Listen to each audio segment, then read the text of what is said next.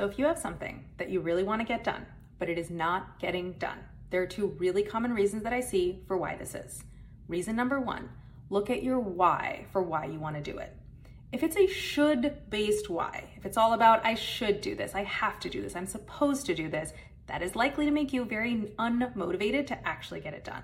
Versus having a want based why, where the reason for doing it is compelling to you. Not because you're supposed to, not because everyone else is doing it, but for you inherently ties to your values, ties to your purpose, ties to something you enjoy, ties to kind of the things that you like to do. A want based why is way more compelling than a should based why.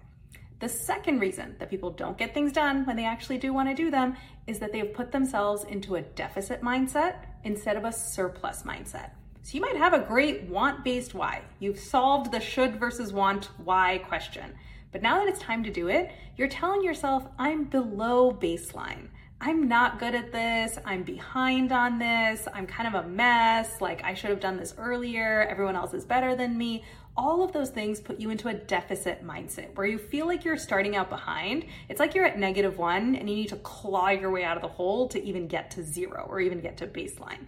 Again, not super motivating. It's a really stressful way to think about whatever it is you want to do. Makes you very prone to procrastination, finding something that's easier to do, getting distracted, because nobody wants to sit there like looking at something thinking how bad they are at it or how behind they are on it.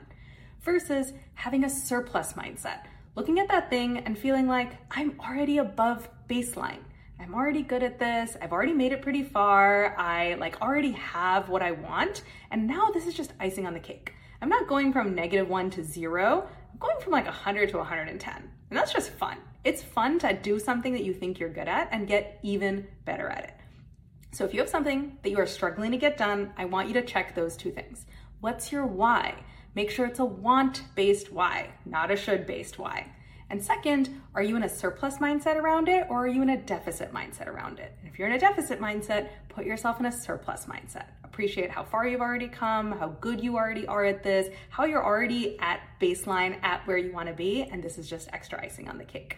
If you can have a why for doing something that's based in your wants, and if you can look at it and think, I'm already above baseline, this is just going from 100 to 110, even more icing on the cake, that thing is getting done. I guarantee it.